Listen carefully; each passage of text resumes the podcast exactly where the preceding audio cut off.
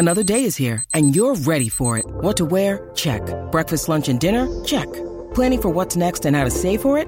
That's where Bank of America can help. For your financial to-dos, Bank of America has experts ready to help get you closer to your goals. Get started at one of our local financial centers or 24-7 in our mobile banking app. Find a location near you at bankofamerica.com slash talk to us. What would you like the power to do? Mobile banking requires downloading the app and is only available for select devices. Message and data rates may apply. Bank of America and a member FDIC. You're listening to a Score North podcast right now, and if you're a business owner, so are your customers. In fact, I could be talking about your business right now, telling the tens of thousands of loyal fans about you and sending them to your business. Find out how you can partner with your favorite Score North podcast. Visit scorenorth.com now and enter keyword partner. Fill out the form, and we'll get in touch with you quickly. Once Phil, Judd, Declan, or others start talking about your company, you'll be amazed at how many fans start showing up. So visit scorenorth.com now and enter keyword partner. These two guys have Minnesota sports flowing in their veins. Mackey and Judd on Score North and ScoreNorth.com. It, it's not really a disconnect. Uh, you know, like I, I, I talked to him uh, on the play we got sacked on. It was first in possession. I talked to him before that. I said, Clint, we got to run the ball here. And he was going to run it on second down, thinking that he had a good play on first down. And then, you know, then it's on second down, it's second and 20. And so a lot of things like that happen. Uh, sometimes he doesn't hear me when he's calling a play in because you push the button and he, he can't hear me. He can only hear what he's saying. So there's some things like that that go on throughout the course of the game. That's Are you kidding? Are, are you serious, dude? What? Yeah, you can't hear him. Go away, dude. Buttons are being pushed. People are talking. There's o- orders up for French fries on. on line one, hamburgers on line It's, two, uh, play the calls crowd, on line it's three. tough, man. Yeah, sometimes know. like you know my assistant who carries my cords and follows me around. Sometimes Yeah. he'll step on the cord and it causes a short, and so I'll, I'll miss a couple words and I'll have to elbow him and say, "Hey, Fred, get off, get off the cord. I can't, I Why can't doesn't hear." Mike just come out and say the truth. I hate offense. I Like- hate freaking offense. Dude, did you ever? God, you see these these clips of like you know Tom Brady with Josh McDaniels back when he was with the Patriots, or Sean McVay talking with Matthew Stafford, or you know whoever, and it's these high level intellectual discussions about offense, and you get this guy. Mike Zimmer and his basically like his intern offensive coordinator, who was the wide receivers coach at Kansas five years ago, and uh, yeah, I told him we need to run the ball. But then he said he had a play call for a first down, and we're going to run the ball on second down. Oh. And then uh, there was some feedback in my headphones, and I I lost How communication. Times, how many times can you go back to that well too? Like like this has been a reoccurring theme of the Zim show for like four or five years now. The run the ball theme. How long can you go back till somebody finally says, Mike, if that's what you want, um, that's a game plan thing. Like like that's not a sudden. Hey, that should never be a sudden. hey, Clint, Clint, can you hear We me? Run, what, Is this thing on? Somebody, we got somebody. run. Clint's like Mike. Hello, Power. Mike. Power up the middle. Power. Mike, is that you? dude he's like he he is we've all had bosses in our lives that you know they'll like they're not paying any attention to the details and they'll just drive by or whatever and be like uh, why, why, why, you guys should do this and we're like uh we've been planning this with, with like maybe you should drop in at a meeting once in a while like Zimmer is just like avoiding offensive discussions and meetings throughout the week and he's just pissed off and driving by in the third quarter and being like hey hey let's run the ball Run the ability- ball. Clint's like, I don't know. Can you even name one of our offensive play calls, Mike? Which run play should we call? Say the name of the play. Let's see. Let's quiz you. Mike Mike's longstanding ability though to um to throw his OCs under the post game bus is really impressive. A- and the thing about this one that's incredible is like this guy's a kid. He's a kid. Clint Kubiak's a kid.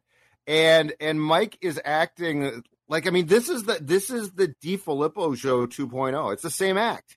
I told him run the ball more. We got to run the ball more. And, and he was asked specifically about that yesterday and said, "Well, um, we we ran the ball. I, I think a total like twelve times and threw it like forty. Yeah, because you were then- down twenty to nothing after five minutes. But then his explanation, but but then, and this is what I love about Mike, the honest part of, of Mike. I I just wish that we got this in its totality more. Mike says Mike says what we all what we all basically have said. He comes out and says our two best players are Dalvin and Justin. All due respect to Mannion, but we have to use our two best players more in a game. Dude, he it is, is hilarious though. Uh, this is actually a good segue here too. So Mackey and Judd, daily Minnesota sports, entertainment, therapy, uh, whatever you need us for. And uh, every Tuesday, we go through who gets it, who doesn't. I'm going to start us off here with a who gets it. Kalyn Kahler from Defector.com. So Defector.com, I believe, is the spinoff, the guys who left Deadspin at the end of that. I mean, Deadspin's still around, but like the original version of Deadspin. I believe some of those writers spun off Defector.com. I'm like 80% sure on that. A lot of the guys are like a lot of the old writers are at least are there. Yeah. Okay. Okay. And uh, the title of this article is just how big of a problem is nepotism in NFL coaching. And the first like thousand words are two anonymous sources within the Vikings organization ripping Mike Zimmer and the organization for for nepotism, mostly for Adam Zimmer having a defensive coordinator title, but Clint Kubiak also is a subject here. So I'm just going to read you some of this. Feel free to stop me. This is really interesting, but it's shining a light on, I think, one of the biggest problems with the Vikings. I mean, listen, we're wrong a lot on this show, as you find out every Wednesday with Write That Down and the accountability session. But one thing we talked about last summer, even going back to, you know, like the draft time, are you sure you want to run this thing back with a 34 year old inexperienced offensive coordinator who was the wide receivers coach at Kansas five years ago? Is that really like in a win now season? You got a veteran quarterback, coach on the hot seat. It's time to go, time to make a Super Bowl run. And you're going to experiment with Gary Kubiak's kid, right? Right. So here's the article. When George Edwards, previous defensive coordinator's contract ran out after 2019, Mike Zimmer had a job to fill. In an unusual move, he promoted two internal candidates to share the role as co defensive coordinators. One was 59 year old Andre Patterson with 16 years of experience as an NFL defensive line coach, which he's excellent at, and another 21 years in high school and college football as a head coach, defensive coordinator, and assistant coach. Mm-hmm. The other candidate was Adam Zimmer, Mike's 36 year old son with six years' experience as an NFL position coach and eight years as an NFL assistant. Quote from someone in the organization No effing reason Adam should be a defensive coordinator. Nobody disliked him, but nobody ever thought he would be the coordinator. Let's put it that way. Everybody knows why Adam is there. They all know. What's the term? Nepotism, right? Big Zim promoted Little Zim. Mm-hmm. That's from someone close to the situation. So that one now now let's break these down too, Phil, a, a little bit because I think the D the DC promotions and the OC are very different and worth discussing. Um, I think the angst about Adam being promoted, rightfully so, was was the the title because Patterson deserves like he, he he goes back to his first stint as a Viking assistant was with Denny in the late nineties. Yeah, John Um, Randall, Chris Doleman. Yeah. But but but if we're going to be honest about this, he could have promoted you to to D- DC. Like like he doesn't he doesn't per, he permits Adam to do things when it doesn't matter. He's basically a gopher. And Patterson uh, has a voice and is a very good defensive line coach, but nobody other than Mike is DC. But I some think- of it's some of it's perception though. that's what I'm saying. I think the angst there is the perception. And Patterson just flat out deserved the title. But make no mistake, it's a title. So in that case, in that case, Mike is sending a bad message. Uh, but everything that's wrong with this defense is on Mike. And So- always has been. Or the There- good is on Mike too. There's a second source here, and it's a former player who played for the Vikings. So I'll read you a couple more sentences here. Patterson had been coaching football since 1982 and coaching in the NFL since 1997. He'd never been named defensive coordinator in the league. Patterson's own son is also on the Viking staff as an assistant running backs coach, so he isn't one to throw stones in a glass stadium. But the for, but uh, a former Vikings player described Andre Patterson's promotion alongside the much less experienced Adam. Let's promote both of you guys, even though one of you's been in the league for 25 years. Right. Uh, this former player characterized it as a slap in the face. So Mike Zimmer calls defensive plays during games, but allows Adam to call plays during practice. Right. It's some cute bleep so he can feel some type of way, the former player said about Adam. Patterson, a powerful speaker, is the one who addresses the defense and at times the full team. This past April, Patterson was promoted again, this time adding assistant head coach to his co defensive coordinator title, probably to make him feel better, a second source close to the team said. Um, you have to achieve at such a high level, and you look at Andre Patterson, he's performed at a high level every time, and he can't get a sniff. And Adam just had to stick around. They aren't even in the same weight class, yet they have the same title. End quote from a source. Right. Right. But this is like when we talk about this team having some weird juju and the chemistry feels off and it just feels like you know a bunch of dudes clocking in clocking out this is a small thing but this is the type of thing that gets people just like worked up and pissed off behind the scenes about the head coach Well, and and you know, I'm sure Andre Patterson was very pleased and didn't care about sharing the title because his kid got a job too. That's the problem here. Everybody got a job. Your kid gets a job. Your kid. It's it's basically an, an Oprah episode. You get a job. You get a job too. Hey, you're gonna get a job. So so, and if I'm the old man and my kid's going going to, to get a job and I have to share a title with a kid to do that, um, I'm with you. To me, this one all about perception, all about perception. Yeah, like but if I you're- if you're in that locker room, aren't- not worse Be- because those two do do their small job, and Mike is Mike is the guy when the defense is going well. Zimmer's a genius, and when it's not, it's on Mike. well the defense might not be worse because ultimately yeah mike like those are he, mike zimmer's delegating some of the details through the through the week like go look at this piece of film but mike zimmer's calling the plays and stuff during the game so i get that but it probably throws the chemistry of the team off if multiple players and there's people quoted in this article that maybe maybe you're from like a it says former player, so it's probably not someone on the 2021 team unless it's Bashaud Breeland. But somebody in the locker room thinks, "Boy, Andre Patterson's getting a raw deal here. Why is this like? I don't hate Adam Zimmer, but who the hell is this guy? Right. Like, why why am I listening to him?" Right. And then and then and then guys start to bitch about it behind the scenes, and you can see how it would erode culture.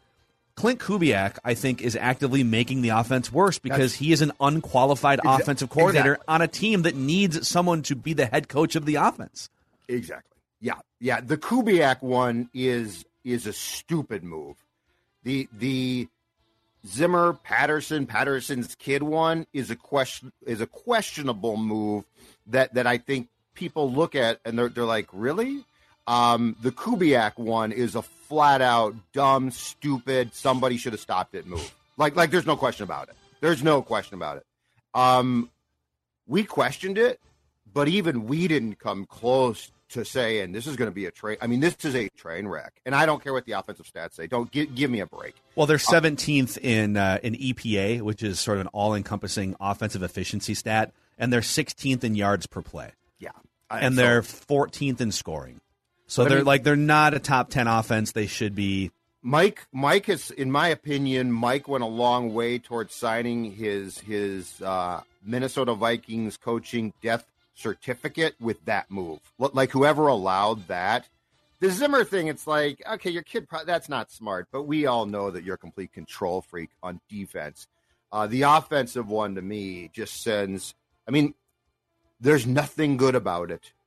There's nothing, there's no saving it. You know, again, Mike is Mike is treating and here here's the thing that, that is scary about it. Mike is treating Clint like a real a real OC. Like he's he's telling him the same crap that he did, you know, gotta run more, gotta do this. It's like, Mike, do you realize this kid is drowning?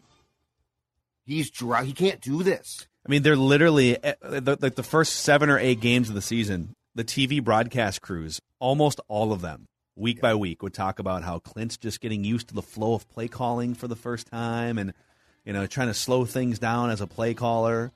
It's like, that's what we're talking about here in a season in which the expectations are high.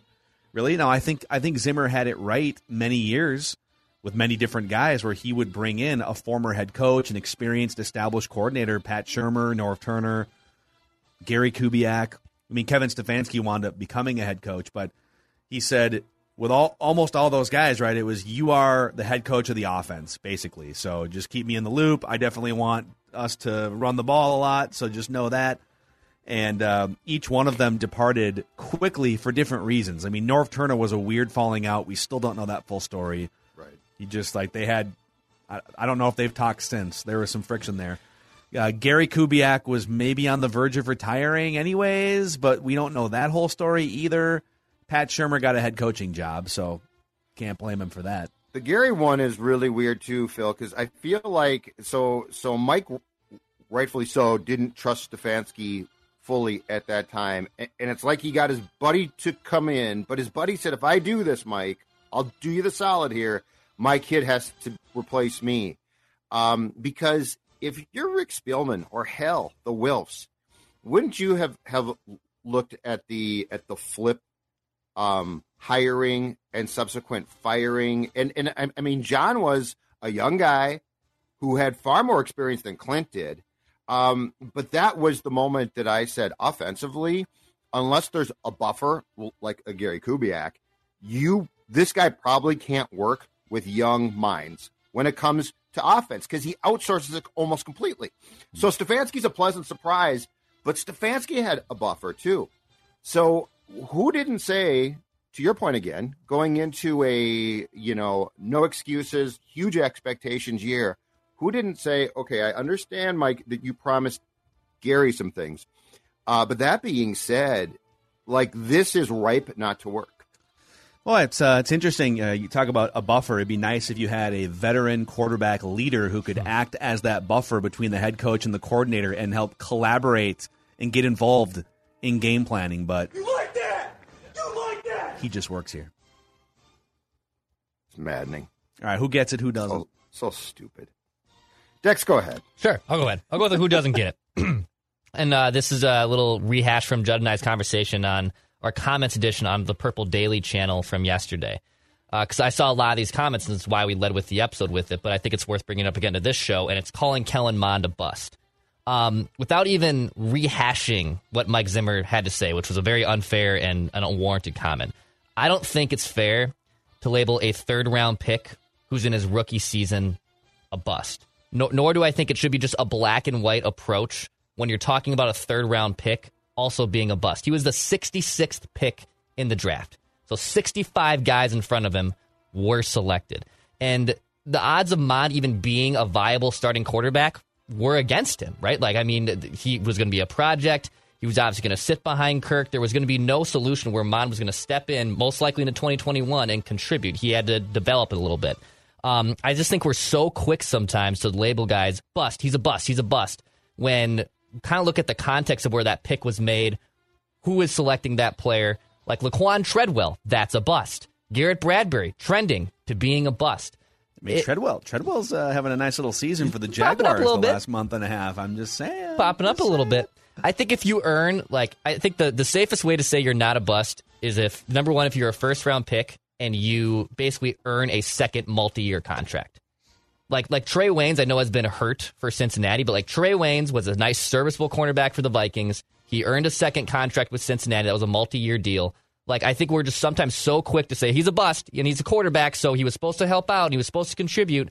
Well, hold on here. Look at the context of where, of where the pick was made. Let's not just run and jump that he's a bust, even if he's going to look a little horrendous in his first rookie season being the scout team quarterback. Well, I th- yeah, I think for a third round pick quarterback, the bar for whether he pans out or not is really like can he become a viable backup quarterback? Because mm-hmm. there's there's not that many guys third round and later that become multi year starting quarterbacks, and so I think the hope, like the bare the bare minimum hope for Kellen Mond would be, can he be the Vikings backup quarterback for like five or eight years or something? That would be amazing if he was like a five or eight year backup quarterback with the upside to maybe start if Right. if he fully develops.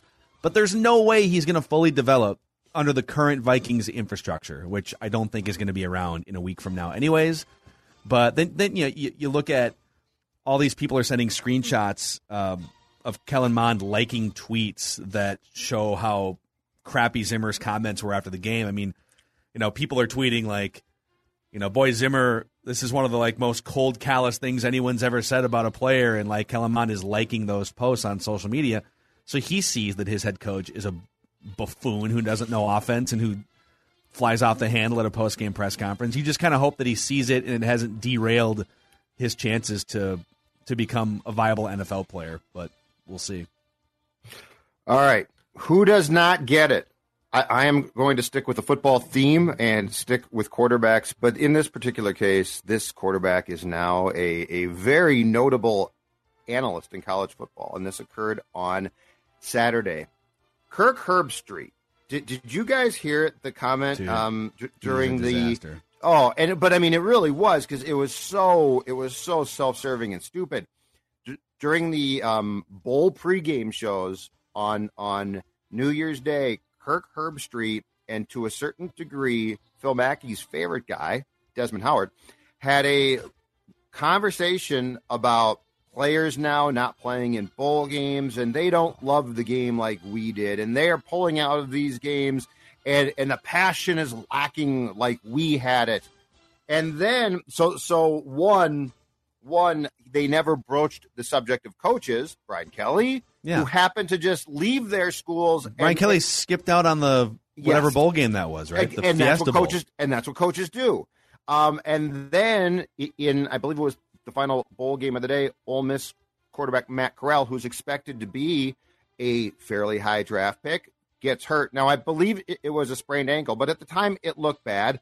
And, and of course he had he had doubled down, and I guess good for him had said, I could sit out this game, but I'm not going to. I love my team. I love my sport. So like he did everything that Kirk Herbstreit wants, and he got hurt. Yeah. And and so, but I mean, this comment with outweighing both sides and what coaches do, and I would, I don't blame any player unless they were to pull out of a bowl game that had national title implications. I don't blame any kid who says, you know what, it's been a great run. I'm done now. Um, but these comments to me were so basically, um, ESPN puts on a ton of bowl games. They own them we like to show the best players available. When guys sit out, we can't. And therefore, I love the game and they don't. That is, I don't get it. They're not getting a. I get that they're getting scholarships, but you know that's kind of the bare minimum. This is this is a multi-billion-dollar professional sport. Basically, it's a multi-billion-dollar sport, and uh, these bowl games are just like the biggest cash grabs ever because the title of the sponsor is literally baked into the name of the bowl, and it's all over the field and stuff. It's it's all about capitalism and sponsorship money, and that's fine. But these players aren't getting paid by that entity. Now they can make money, name, image, likeness money. So it's a little different now in that like maybe it does make sense to flash in a bowl game so that you can get an extra five hundred thousand dollars on a shoe deal or something. But that's a personal decision. You're not being paid by your school or by the NCAA to play in that game. And so if you've built up enough credibility to be a number one draft pick or a first or second round Yeah, pick and make life changing money, why would you risk giving that up? Why would you risk falling, you know, due to an ACL tear from like the third overall pick to a third round guy and lose out on millions of dollars? And and those bowl games, to be clear, outside of the playoff games, mean nothing. Mm-hmm. They are glorified exhibition games that are cash grabs. But you could even argue that the, the playoff games are like it's all you know, how far do you want to take this? Like the playoff games are also this massive But I would like to win. But if you give me a chance to, to win a legitimate championship, but but I mean, this is the rest of those games are literally NFL preseason games. Like mm-hmm. there's nothing at stake. Playing makes no sense. And for him to to say like, well, these guys they don't love the sport. I mean, if I have a chance to be drafted, I'm not going to play in a preseason exhibition like, type of game. Like if I tell you, all right, so you through the last four or five years, you have played so well and you've built up such a great resume and enough credibility to where we think you're going to be a top 10 or 15 draft pick and you're instantly going to get 10 to 20 million dollars guaranteed life-changing money over the course of the next 5 years. But if you play in this game, there's like a 5% chance you could tear your ACL and maybe fall out of the first round. And you'll still get drafted and you'll still have a chance to play in the NFL. But, you know, maybe you're not the same player when you come back and it might it might cut millions and do- millions and millions of dollars off your earnings. But if you get if, if you take you know you play in that game and there's a 95% chance you don't get hurt you could hoist the fiesta bowl mvp right like Right. Right. who cares Exactly.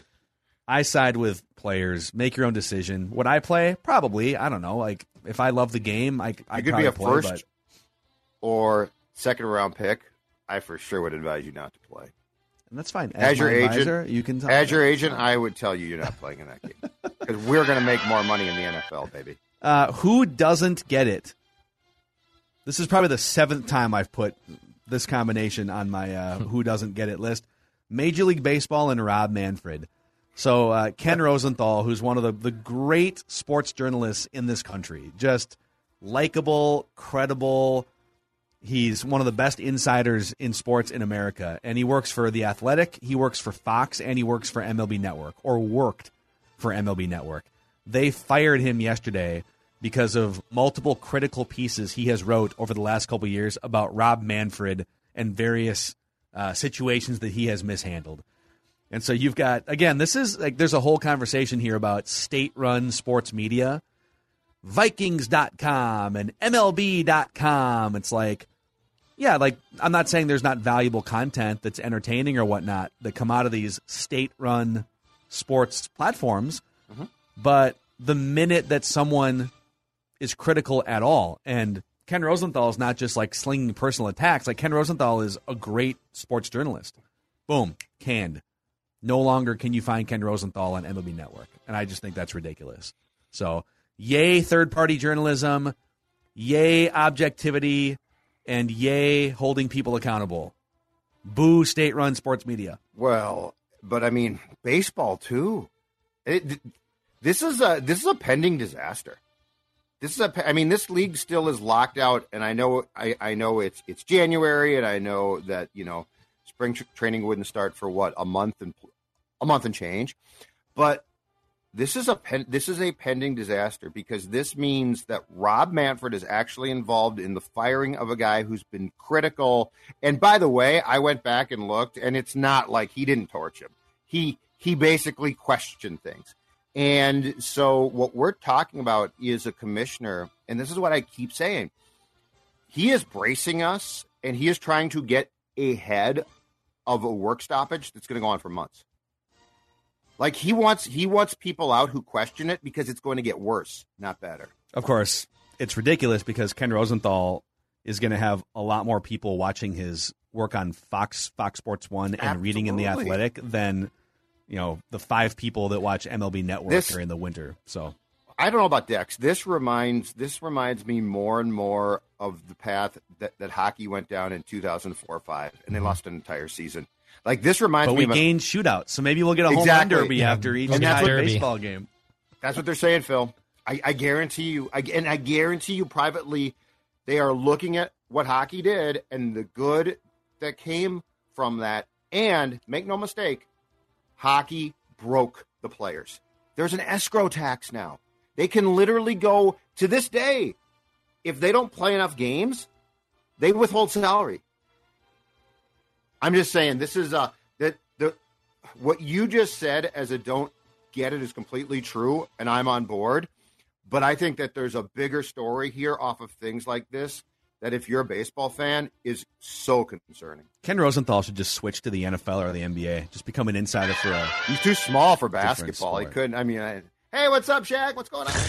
Uh, D- D- Dex, do you want to hit us with one more, or should Yeah. we get to the? Because I know you had one that we were going to shove Oh, yeah. into. a I'll, I'll, different- I'll say ahead. who quickly who gets it as we were talking off mic. Uh, Netflix programming for bringing back two absolute classic staples that they have. Number one, Cobra Kai, which launched on New Yes. Year's Eve, which I, I haven't got into, So but that's good. going to be my Tuesday evening plans. Is a lot of Cobra Kai tonight, uh, and also Queer Eye, the latest season of Queer Eye in Austin, Texas. If you have Don't not knock it till discovered you've Queer watched Eye, it. It's a great show. all right, John liked it. Karamo will tear down your walls and make you cry and make you feel like a, a bad person. Jonathan is just if if you if you don't like uplifting people, there's something wrong with you. And I'll say this: Bobby gets the least amount of credit This dude Bobby is remodeling an entire home, ripping out drywall, and like Karamo Yeah, is give him 30 you cry. seconds. Yeah, Yeah. like and and like uh, all of them are very important and integral to the part of the show. But I'll say my guy Bobby does not get enough credit. He's out here remodeling an entire home, and Antoni's like cooking up marinated chicken.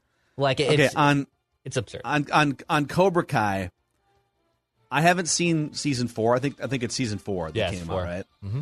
But they brought back. I saw one of the promos. So Karate Kid Part Three, Yeah, where he gets duped. It's weird because like the timing doesn't make sense. He like has already graduated high school. I feel like, and then he like goes back to the All Valley tournament because he runs into this uh, ponytailed sensei guy, evil ponytailed sensei guy.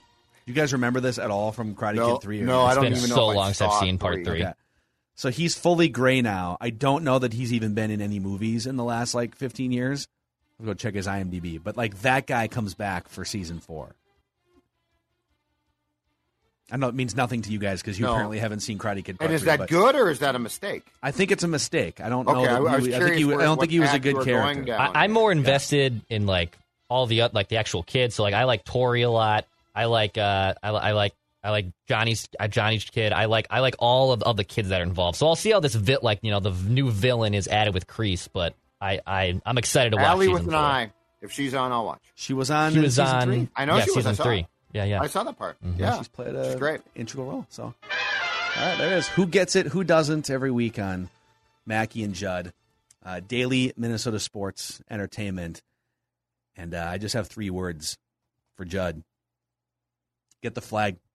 Get the flag, Judd. Get the Judd, flag. Get the flag. Hold on, hold on. You know? Because I, we have breaking Minnesota Wild news.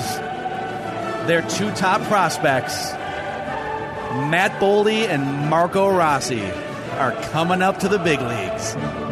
Listen, you guys know what this is all about, right? Right? What's it all about? Spurgey?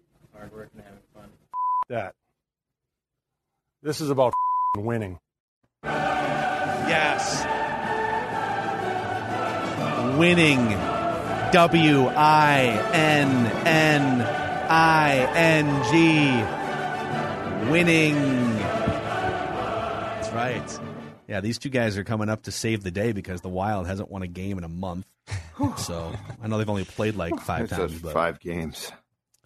And you guys touched on the possibility of this on Judd's hockey show yesterday, which people can find. But um, this breaking wild news presented by our friends at Federated Mutual Insurance Company. Federated is all about risk management. You think about top line and generating more revenue as a business owner. Well, Federated's here to help block against risks. They are the goaltender. They are the offensive line. They are here to give you peace of mind as a business owner. Find out more about how Federated can help you maximize the success of your business at federatedinsurance.com. And remember, at Federated, it's our business to protect yours. What does this mean now that it is uh, apparently official, according to multiple reports? The Athletic, I think, was first on this. What does it mean? How impactful could these two young studs be? Uh, well, the the first one in Boldy, as Dex and I talked about on Judd's hockey show yesterday, I think we both agree he's ready. So so he could mean power play success. I don't think he had a lot to gain, unless I'm totally wrong here, uh, by remaining in the minors. So I think he's set to pop and and contribute. Rossi, I'm curious about. Um, he's smaller, he's super talented, but I mean, this league is very tough. Um, I, I don't, I don't know exactly. I the, the upside of of Rossi here, Phil, could be enormous. I mean, he I, he brings a, an immense skill set. Is he ready for this right now? Um, I'm not positive, but what it means for for now is possibly huge because it does take two first round draft picks and plugs th- them in immediately on Thursday against Boston. And remember, Dex, you know, Bill Guerin said this. In, in fact, I think friend of the show, he he came on an episode of JHS and he basically said, Phil, if these two guys are coming up at any point, they're going to play. So like this is not they're not fourth line guys. We're not going to gradually ease them in and if if and when they play for us, they are going to play. So so in a time where it's it's difficult to get started because of all the COVID postponements, in a time where the team is definitely not playing its best, and we can debate why. I think it means one thing. Oh. I on. think it means. Hold on. Yep. Yeah, I think it. means excitement. I think it means excitement. Excitement. Two top E. X C I T E M E N T. Excitement. Excitement. Excitement. W I N N I N G. So that you can all R. Winning. So that you can all R E L A X. Right. I mean, yeah, the Wild haven't won a game in their last five tries. It's been almost a calendar whole month since they've actually won a game. Uh, that's obviously mostly due to the postponements because of COVID, but uh, th- they need the shot in the arm. And to the point of them playing significant minutes, I mean, they'll have to. Joel Eriksson Ek out at, for at least a, a week or so, if not more. Jordan Greenway was placed on the COVID list just yesterday. So you're down two pretty key cogs in your lineup for forwards. Uh, I, I agree with Judd. I mean, Boldy looks ready. Boldy was a prolific player in college and pretty much dominated the AHL in about 30 game sample size. Rossi's, I'm curious on just because, uh, you know, he had the health scare last year. He basically sat out the entire year after he got COVID and got myocarditis. So he came back into the league in the AHL and he's dominating. He's a ninth overall pick. He has even a higher pedigree. Uh, you can make a case than Boldy does. But the, the Wild have like lit, now that Ek is injured, their best center is Ryan Hartman, who's having a very nice year. But after that, I mean, you'd have to rely on Victor Rask, Nico Sturm, Nick Bjugstad to play significant minutes for you down the middle of the ice. And the Wild have gotten off to such a nice start to the season that they have a cushion to a degree, but th- they will not go very far if those were their four forwards going into a playoff series. I kind of love this, man. I, I do wonder, I do wonder, like you guys, okay, how much of this is a short term burst versus, I mean, I are they both going to stay up? Um, it sounds like your points are valid that Boldy might be more ready than Rossi, but this is the type of move that in in they do the baseball. This happens all the time. Hockey, where if you can get a jolt midseason it could be really really helpful and it'll be interesting to see. I, I'd be curious to hear your guys' line combinations, your ideal combinations of what this could look like over the next few games. Have you guys done this on Judd's Hockey Show now? No, you but done not the line. done- Co- oh my not this one. And line combinations are a staple of Judd's hockey show. Some people Yeah, mock line do it. combinations. Not at It's all. It's reckless speculation. It is. It's it's it's reckless it's line glorious. combinations. All right, give me your give me your line combos. What do you what are you drawing up here? Couple of couple of dinos. Take So- the clipboard. So let hey Dex, look, let's go with this. Okay. Let's go. Let's go with what we think, but also what Dean will do because Mm. I think that I think Dean is going to leave Hartman Yep. between Zuccarello and Kaprizov. Uh-huh. So Kaprizov is not going to get Rossi. Correct. Um, That's I right. do. I do think Fiala gets Rossi. Mm. Dex, your thoughts?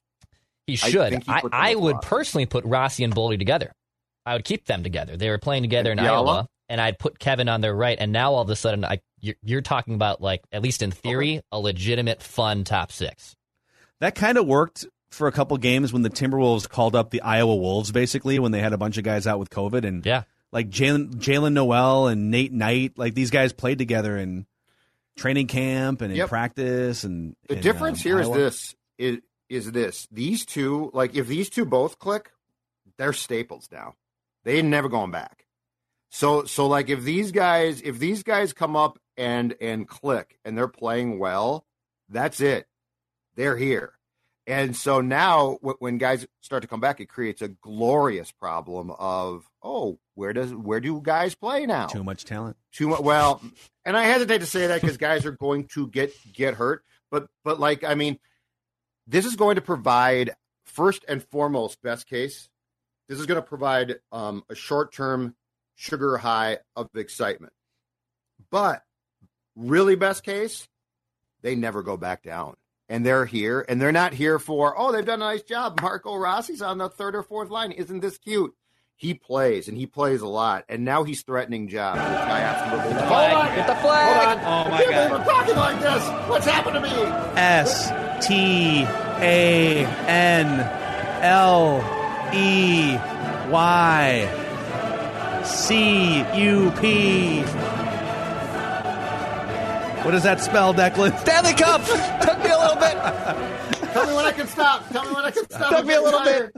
I'm getting tired. I saw the ge- I saw That's Declan's a- gears turn. Wait a second. S and a T. Stump. Wheel of Fortune would not be a good game for me. That would be the worst possible situation. Um, I think I think continuing down the list, I would I would keep because the, the problem is with with Greenway being out and Ek being out, you have to put Foligno somewhere, and and Foligno's been with Ek and Greenway for the majority of the season. They were together last year. I think I think you slide Foligno down Judd with Nico Sturm and probably Duhaime. I think that's what I would Hmm, go for a third line. You could maybe put Pitlick up for Duhaime's spot. I could make I could hear a case for that. Uh, but Pitlick hasn't still played a lot. I've liked when he's been in the lineup, but he hasn't been in the, the lineup a ton. And then I, my, my like my fourth line roundup would yeah would be Bjugstad, Rask, and slide in whoever you want for the for the other player. I'm going to give you a I'm going to give you a prediction because the the one thing that, that they say of, of course is you know like we don't have lines as far as we don't put you know first line second line. Here's my prediction for Thursday.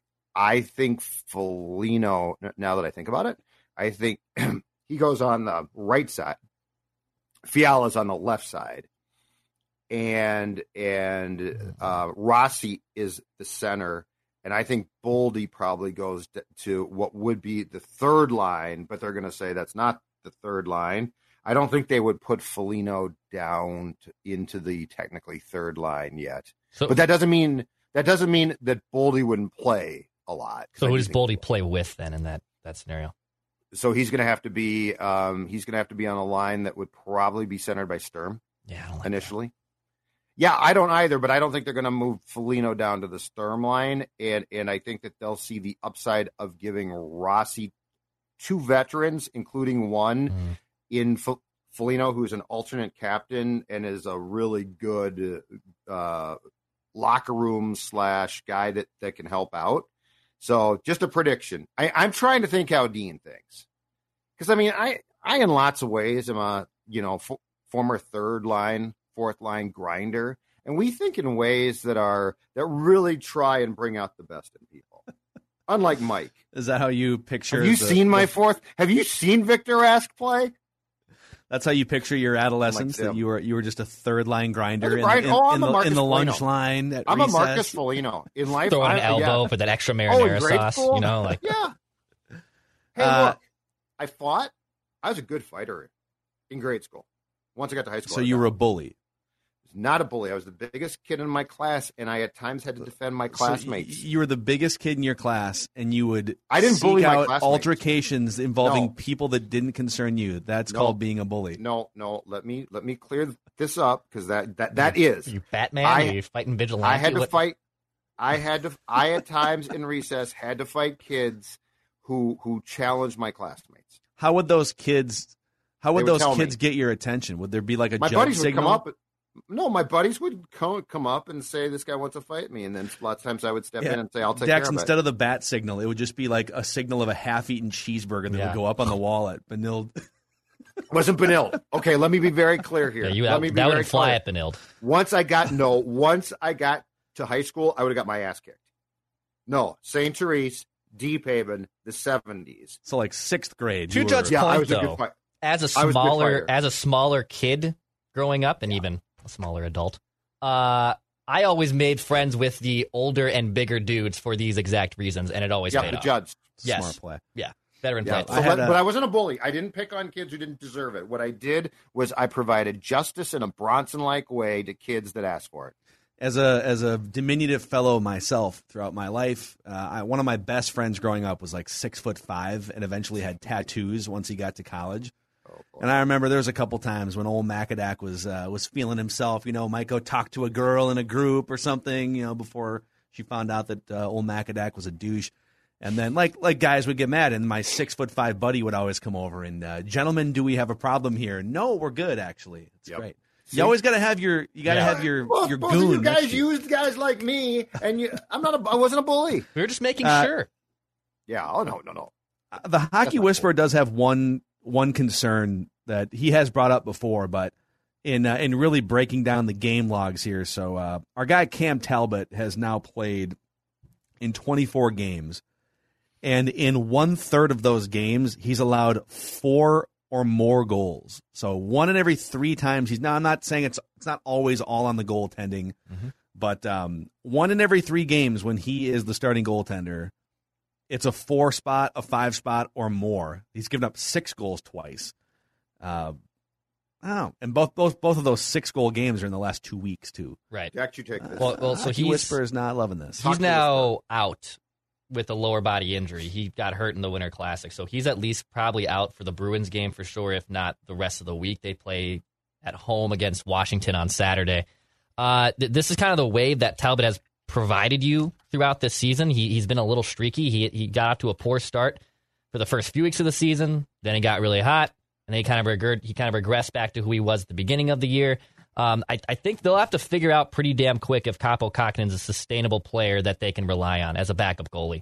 Because number one, he's going to play on Thursday regardless. He might even play again on Saturday against the Capitals. They called up Andrew Hammond, the Hamburglar uh, from Iowa, who was a, a, a he had a decent run with Ottawa like five years ago, and he actually is, was playing well in the AHL. So you, you could call him up for a spot spot start, and he'd play okay. But I think Bill Guerin will realize pretty quickly if he has to address another veteran goaltender on the on the trade market if he has to do so because they'll have to rely on Kaapo. Like they're not going to just turn it over to Andrew Hammond, who hasn't barely played in the NHL in the last few years. They'll figure out pretty quick if Kaapo Kakin can take those raids and run with it. Does uh, what's this other guy's name? The Hamburglar. hmm Andrew Hammond. Does he have like a Hamburglar helmet? I think he did in Ottawa. I, I, I 'Cause that would be It's amazing. a long time ago, Phil, but I think that I think that when so so he stepped into the into the net for the Senators, like Deck said, like five years back, and he got incredibly hot and was playing great. And I think he might have had one. Yes, Every he- time he, he- he did have one. Okay. Every time he makes a save, like an impressive save that freezes the puck, he needs to like pull a cheeseburger out of his little like he needs a sash or something. So as they did- long as pull the, a cheeseburger out, take a, take a bite, put it back in. They did throw burgers on the ice one time in Ottawa. Okay, that's- that, that's that, that, that's a that's an amazing feat. But yes, they did they did do that. as long as we n- never have to be subjected to dupes again, I'm fine with whatever Dubes happens. ain't no nothing's happened with Dubes. I wouldn't worry about Dubes. No. So, all right. So the hockey No, it's the just- cheer, it's the chant. Yeah, no, do you think, no. The whisper, the whisper has a legit concern there. Okay. I'm gonna Uh, tell you. right, I think it's it's time for the return of random season recall here on Mackey and Judd, where Declan goes back in the archives of Minnesota sports seasons and puts our knowledge to the test. All right. All right, fellas. A lot of obscure, like mid two thousands wild seasons lately. I feel like. I think that was the last one. Don't right? don't be afraid to go early '90s, '80s too. You know, Judd Judd was born in the '60s. yeah. so- I, I def- I'll have to start leaning on. I have a whole little spreadsheet of, of all the random seasons we do, so I don't end up repeating one. Um, but yes, we'll have to dip into some 90s and 80s. Judd's, Judd's North Star's performance in the 80s, I thought was going to retire this segment because it was that damn impressive. I thought we were even going to retire it right then and there. However, we're going back to the gridiron. We're going to the 2002 Minnesota Vikings. Is where we'll start Okay. here today on random season recall. And as we always start with the win totals, how many wins for those 2002 Minnesota Vikings? All right. So Discussing among the- friends. uh, five and eleven. Yep. Yep. Right. Tice's first team. hmm Fi- final answer. Five and eleven, they say. 2002 Viking. That is not correct. Oh shoot! I'm sorry. That buzzer was impressive. Yeah, what was that It was, it buzzer? was the uh, different buzzer. There we go. This buzzer. There we go. No, but I mean that I'm sorry. Hold on a that second. buzzer was more immediate. What's going on here? So Buzzers changed. Phil was off. What's going on? okay, so so they went. So they went to the NFC Championship game in 2000, and then 2001 was that and he the got 5 fired. 11?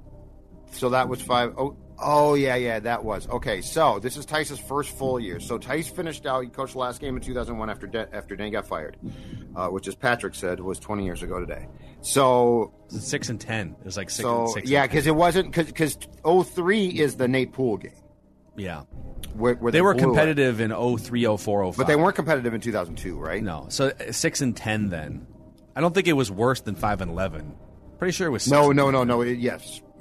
Yeah. Okay, 6 and 10. I might have flip flopped those seasons. Six and and 10, 10. Six and 10. Yeah, Yeah. 6 and 10. I think that's right. Six and ten. Um, Six and now, Phil, to put this in, into context just quickly, I believe this is the year that Ticey went for two against the Saints. Culpepper dropped the ball, Yeah. picked it up, and scored. So That like, was the this first sort of time a- a team had ever gone for two for the win, and a- and uh, analytically, succeeded. Ticey was way ahead of the ball game. He was man. Yep. Uh, who led the team in total yards that season? Quarterback's not included. Daunte's not included. Sure, in sure, sure. Well, Michael Bennett would he had a big season in here, like before, because at some point Moe Williams and Onterrio Smith they were like a three headed monster, but that was like maybe 03, 04. I'm pretty sure Michael Bennett had a like a thousand yard or twelve hundred yard rushing season and probably caught some passes. Yeah. Randy Moss, this would have been peak Randy Moss Now- as well. Now, when did when did Moss start to battle some injuries? That was a couple of years after this, right? Yeah, 04 is when he missed a chunk of the season. And Daunte was so good in 04. 02 and 03 he was still Okay. very much peak Randy.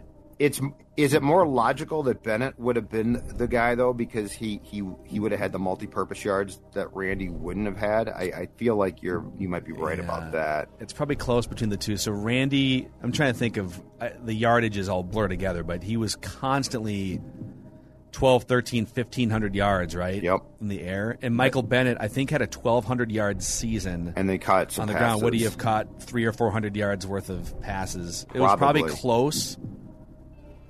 It's very coin flippy here. Three guesses, right? Yeah. For this, Okay. Well, Mike, Yeah. let's Michael, Michael Bennett. Michael Bennett. Michael Bennett. Mm-hmm. Michael Bennett. Michael Bennett. Yeah, that was Uh, good. 1600 all 1647 all purpose Caught yards. some passes. Yeah. Wow. And he had a really good year. that. And at some point in time, shortly after this, I believe, is when he ran on the treadmill and broke his foot and things started. That, that's how he broke his foot. yeah, treadmill. Got to work that elliptical. Yeah, you do. I didn't know it at the time. All right, so yeah, right, Randy Peloton. Moss was first in receptions, but which wide receiver had the second most receptions on this 2002 Vikings team? Okay, this is the first year Cris Carter's gone, right? I think Cris Carter's gone Yeah, at this point. He might have been with the Dolphins. Dolphins, yeah, and and he got fat and came back here. Um, Jake Reed was gone. yeah. Okay, there's So- some, there. This this is like this is before Don't discount a tight Nate end. Burleson. No, I it's a wide. think we can I, am I'm going wide receiver. I want Okay, to be a wide wide receiver. receiver. Yep. Okay, cool, cool. All right, I think. Uh, man, This this could be this could be difficult. Um, so yeah, no Jake Reed, no Cris Carter.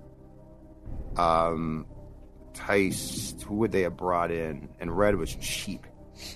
I'm trying to think of who the. This Or is draft before. picks. It's before Nate Burleson. Yep. It's after Matthew Hatchette. It's before Kelly Campbell. When? Right. Oh, okay, I'm I'm gonna throw out a name and ask when he got here. When did Marcus Robinson arrive? That was Childress, wasn't it? No, it was late, no, late it was Tice. Tice and Childress cut his ass. I think Marcus Robinson Eve. wasn't he with the Bears at this time? I think so. Yes, that's what I'm saying. So I'm trying. I'm Okay. Another name that comes to mind from this era is Yep. D'Wayne Bates. Uh, another former Bear. Yes, they signed they signed a slew of slappies Slappies. through the years. Um, and yes, I think D'Wayne- I think D'Wayne Bates was because yep. there was like one year where D'Wayne D'Wayne Bates was like the number two receiver, but not But really. Moss gave you well, and Moss drew coverage, so the, Mm-hmm. that guy actually might have been decent. Um, yeah, let's start with with D'Wayne Bates because I think you're right. I think Marcus Marcus Robinson I think is still in Chicago at this point. point, and D'Wayne Okay. Bates. This is around the time that D'Wayne Bates did play for them. and I don't think Marcus Robinson played with Randy Moss. Okay, that's very possible too. I thought he came. Well, maybe I thought he came along in 05. So uh, I just might have. and Koren Robinson did too. It's before Koren. All right, D'Wayne Yep, Bates. way before. D'Wayne Bates. Final guess. Yep.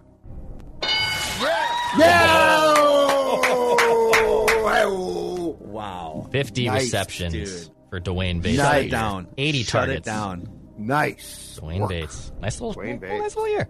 50 grabs, Well, 689 yards, four touchdowns. Single coverage. That's Yeah. all I got. Mm-hmm. They weren't worried about D'Wayne Bates beating him. Uh, a couple over unders involving Daunte Culpepper here. Okay.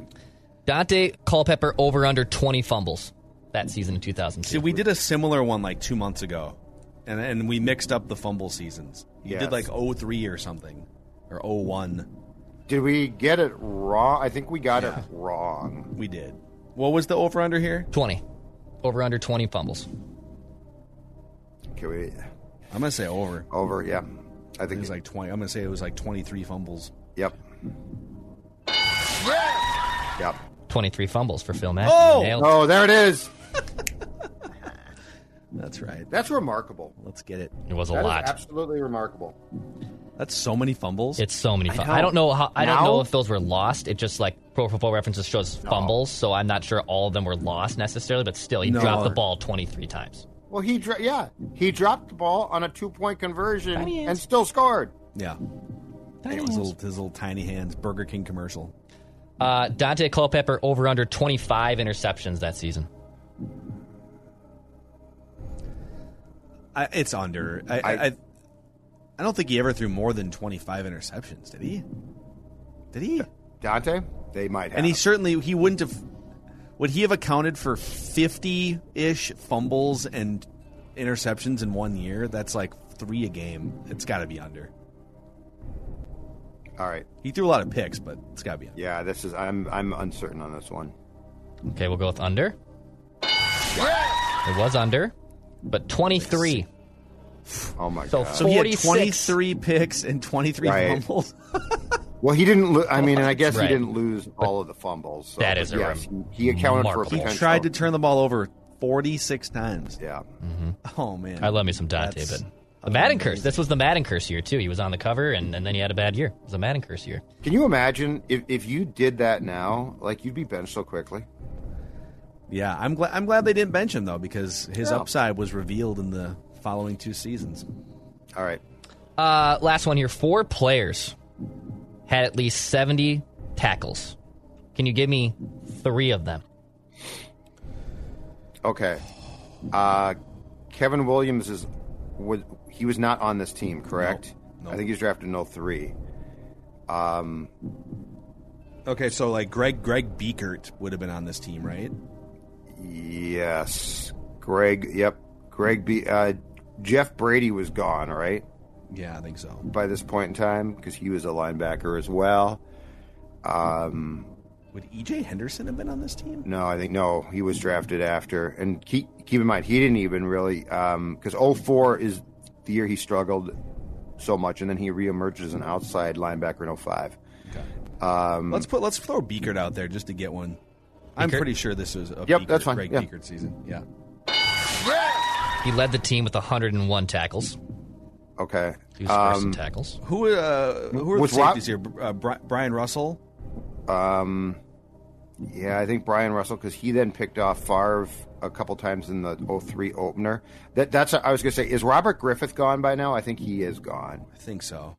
because he was on the 98 team, so I don't think he was around anymore. This before Antoine Winfield got there. He got there in 04. Yep. Um, Russell's a think good de- guess. Defensive lineman here. Who would have been the the primaries? Was La- was was Lance Johnstone who was, but he was more of a a pass third rush specialist, specialist. guy. I don't think he would have got accounted for enough tackles. John was Randle mid- was gone, wasn't he? By now, he was like with the yes, Seahawks or something. Yes, yes. Who was in the middle of this line then? Hovan. Chris Hovan. Yes, Chris Hovan? Yes, dude. Let's go with Chris Hovan. Chris Chris Hovan, Hovan. official guess. Yep. 52 tackles for Hovan. Really? Mhm, Five and a half sacks. Nice little year. let's go, Brian Russell. Okay. Brian Russell. Yep. Just 24 tackles for Brian Russell. He played sparingly Hold on. that Wait. year. Hold on. Re- reset. Hard reset. Who the hell was on this team? This defense was pretty bad. Here's, Yeah. here- I'll tell you this. So you got you got Yeah. Biekert, who was a linebacker. The other three players, one's a safety, one's a cornerback, one's a defensive end. trying to think of the defensive ends. Have we named either of? Have, have we? Have we? in You haven't said any of these players. Okay, that helps out. That, mm-hmm. Okay, so so was Kailee Wong? I love So we're looking for a safety. Oh, I'm sorry, a safety, a cornerback, and a defensive Ty end. Wong was a was a He was linebacker, linebacker, right? yeah, yeah. Mm-hmm. Defensive, and we haven't named him. any of them. Hold on, hold on a second. Who is it? Who was the defensive ends? So John, so Johnstone didn't start. He was a pa- yeah, it was way before. He was a pass rush specialist. So who who started at end? Two of these names, I think, epitomize random season recall. One you're missing that's obvious, in my opinion. Okay. 2002. Obvious safeties, obvious. Uh, Orlando Thomas was he? That was more like That- late nineties. Yeah, it, it was late 90s. It was Denny. I don't remember him still being around, but that doesn't mean you're not right. Robert Griffith. We said Robert Griffith, and Declan said we haven't mentioned anybody, so it's not. I think he's he's definitely gone by now. Um, who the hell played safety on this team other than Other than Brian Russell. Russell? Was oh Oh, um, there's got to be some veterans that we're missing. Some some Tyson there's uh, like. Waswa Serwanga. Corner. Cris Cris Dishman was a corner. That was when was Monday that Night was like Miracle. 2000. Yeah, 2000. The Monday Night Miracle, Waswa 2000. Serwanga.